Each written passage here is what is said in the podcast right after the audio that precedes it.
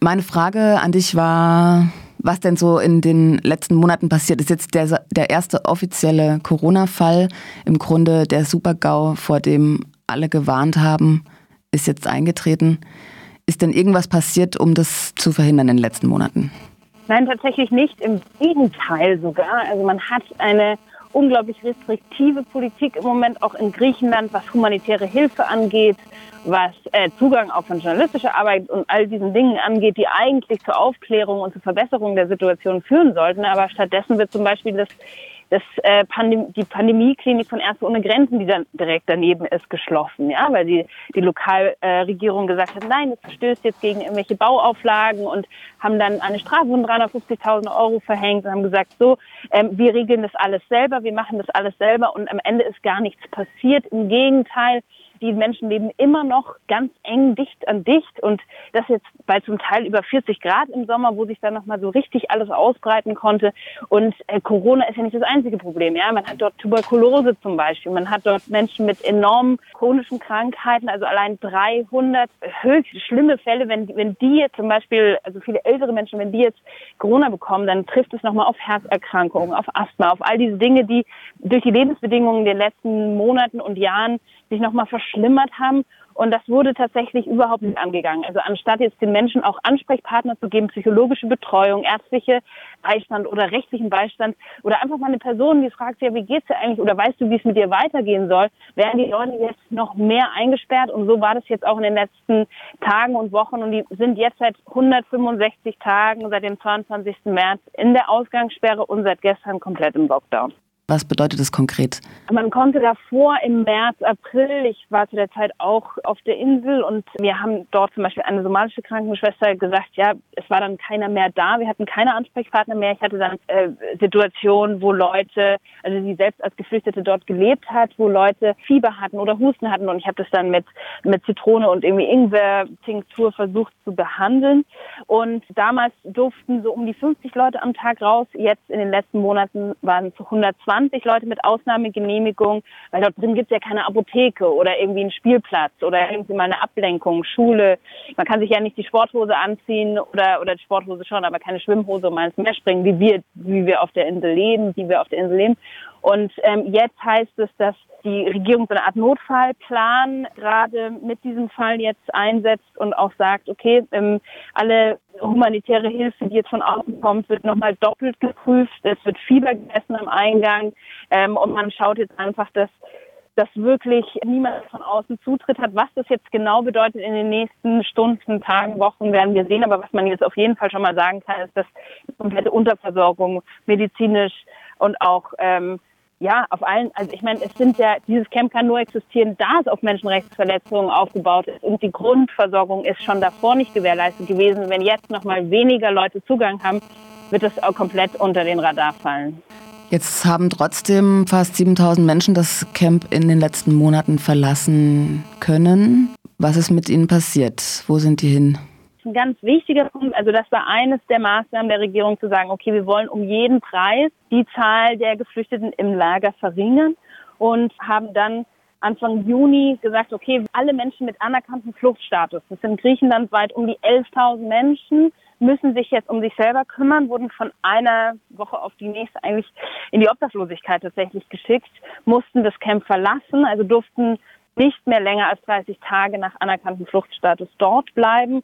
Und ich bin dann zu der Zeit von Lesbos nach Athen gereist, nach Thessaloniki und weiter nach Idumeni, dann an die nordmazedonische Grenze, um zu verstehen, was mit den Leuten passiert. Und tatsächlich, und es waren auch schon viele Berichte von Ärzte ohne Grenzen oder anderen humanitären Organisationen, die gesagt haben, die Leute haben keine Möglichkeit weiterzukommen. Ja, viele der besonders schutzbedürftigsten Menschen, die jetzt aus Moria raus sind, und mit der Fähre dann mit ihrem eigenen Geld übergesetzt sind nach Athen, wohnen dort weiterhin auf der Straße, auf dem sogenannten Victoria-Platz, haben sich dort wahnsinnig viele versammelt, ohne Zugang zu Wasser oder auch Essen, weil viele dann ihr letztes Geld auch in den Jahren ver verbraten haben äh, in Moria, also so aufgebrannt haben, ja, ähm, weil du kriegst ja nur 90 Euro im Monat und das hilft auch vor, also reicht ja vorne und hinten nicht.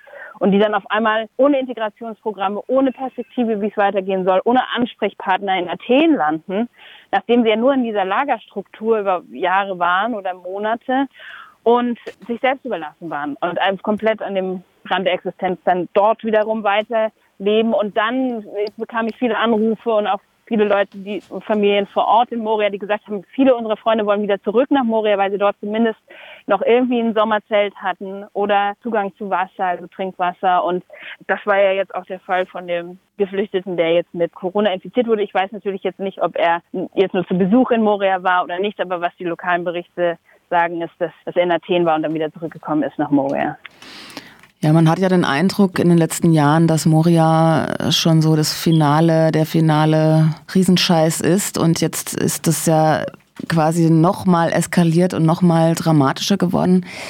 Wie ist die Stimmung auf der Insel? Es gab Anfang des Jahres schon äh, faschistische Mobs, auch vom Festland angereist, die NGO-MitarbeiterInnen und Geflüchtete angegriffen haben. Wie ist so die Stimmung auf der Insel aktuell in dieser zugespitzten Lage?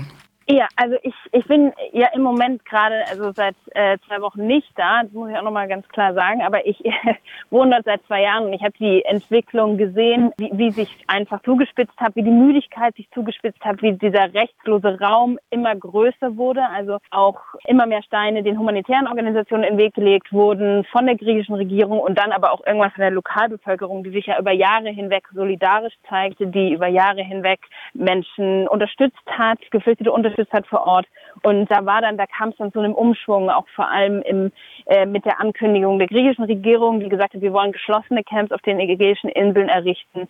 Und damit äh, lehnte sich dann also diese ganze Müdigkeit, dieser Frust äh, ist dann komplett nach innen implodiert und als es dann die EU auch in ihrer Hysterie, dass die Türkei die Grenzen öffnen könnte, das war am 1. März, so verschlungen, selbst verschlungen hat, ähm, hat es dann auch die Wellen ja, der Hysterie auch irgendwie in, auf den Inseln ergriffen und die Lokalbevölkerung zu großen Teilen dann gesagt hat, okay, wir haben da keine Lust mehr drauf, wir warten auf die Unterstützung von Athen, wir warten auf die Unterstützung von den EU-Mitgliedsländern die, die immer ausbleibt, die immer die Verantwortung von sich schieben und jetzt sollen wir noch mehr Land aufgeben, sollen wir noch mehr stützen und so weiter. Das war natürlich, sage ich mal, so die breite Masse und darin haben sich dann einzelne rechtsradikale Gruppen organisiert und wurden dann auch gewalttätig. Das ist dann unter Corona wieder ein bisschen weniger geworden in der Ausgangssperre. Und man hat es aber immer wieder gezielte Angriffe auf NGO-Häuser, auf Ärztinnen und so weiter. Also irgendwie eine verzweifelte Situation. Können wir von hier aus irgendwas tun? Wir wollen darüber berichten. Es ist auch immer wieder Thema hier bei Radio Dreieckland.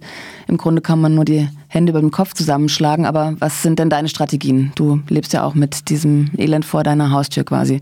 Ja, tatsächlich ist es so, dass, glaube ich, ähm, Lesbos ist so ein bisschen so ein Symbolort, ja, für viele Orte, gerade in der EU auch in Deutschland, aber wo, wo der, der rechtsfreie Raum immer kleiner wird, wo Menschenrechte auf einmal ausgehebelt werden, wo jetzt auch in Zeiten von Corona, wo man merkt, äh, Ungerechtigkeiten oder aber auch einfach ja, Injustice kommt immer weiter an die Oberfläche und das sieht man jetzt, das kann man auch die, die eigene Straße runter beobachten, ja, also einfach so ein bisschen den Blick auszuschärfen im eigenen Umfeld, und dann aber natürlich auch ganz klar dafür aufzustehen, dass jetzt, dass das einfach nicht geht, ja. Also nicht, dass Menschen jetzt zum Beispiel ja auch auf Rettungsinseln ausgesetzt werden, auf dem Mittelmeer oder in der Ägäis, um sie zurückzupushen in die Türkei, wie es in den letzten Wochen passiert sind. Also ganz klar zivilgesellschaftlich zu sagen, ich schaue dorthin, ich sehe das und damit kann man dann immer noch Druck, glaube ich, also daran glaube ich einfach, dass man noch Druck ausüben kann und, und ganz bewusst ganz viel teilen, ganz viel irgendwie, ja, sich informieren und einfach mit da wach auch einfach durch die Welt gehen, weil das ist im Endeffekt ist es ja nicht nur in Lesbos so, sondern Lesbos vom Rand, also Rand Europas betrachtet, zeigt uns sehr gut, was in Brüssel oder was in Berlin für Entscheidungen getroffen werden und mit welchen Folgen wir irgendwann selber zu rechnen haben als Europäer, wenn Menschenrechte, wenn die Flüchtlinge, äh, wenn die Genfer Flüchtlingskonvention einfach nicht mehr existent ist, ja. Also das ist dann einfach ein Rechtsraum, der enorm gerade einbüßt und äh, für den wir einfach dann, glaube ich, auch irgendwie wieder aufstehen müssen. Nicht, dass ich jetzt aktivistisch äh, als Journalistin werde, aber natürlich ist es schon so, dass man ganz klar sagen muss, okay, welche, welche Rechte werden hier eigentlich gerade in der Ägäis versenkt und in diesen Lagern, die ganz klar, deren, deren Missstände sind offengelegt, sie sind ganz deutlich da und es ist eine Ghettoisierung, die den Menschen einfach bricht und in keinster Form mit EU-Recht äh, verhandelbar ist. Und da, das muss man ganz klar benennen.